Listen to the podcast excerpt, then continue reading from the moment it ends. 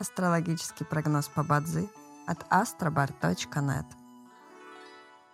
Бадзи основывается не на звездах и знаках зодиака, а на статистических данных китайской метафизики.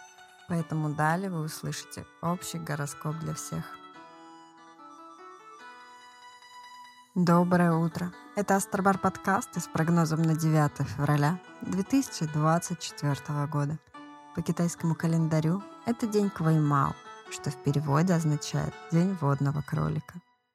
В этот день благоприятно начинать диету, очищать организм, избавляться от ненужных вещей и удалять зубы. Однако сегодня не рекомендуется проводить и посещать свадьбы, путешествовать, переезжать, начинать новые проекты и регистрировать бизнес. В каждом дне есть благоприятные часы, часы поддержки и успеха. Сегодня это период с 5 до 7 часов утра и с 9 до 11 часов утра.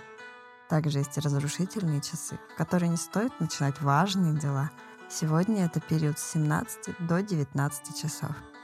Рожденным в год петуха сегодня рекомендуется снизить свою активность и переждать, пока день закончится, иначе любые начатые дела, особенно новые, рискуют потерпеть фиаско.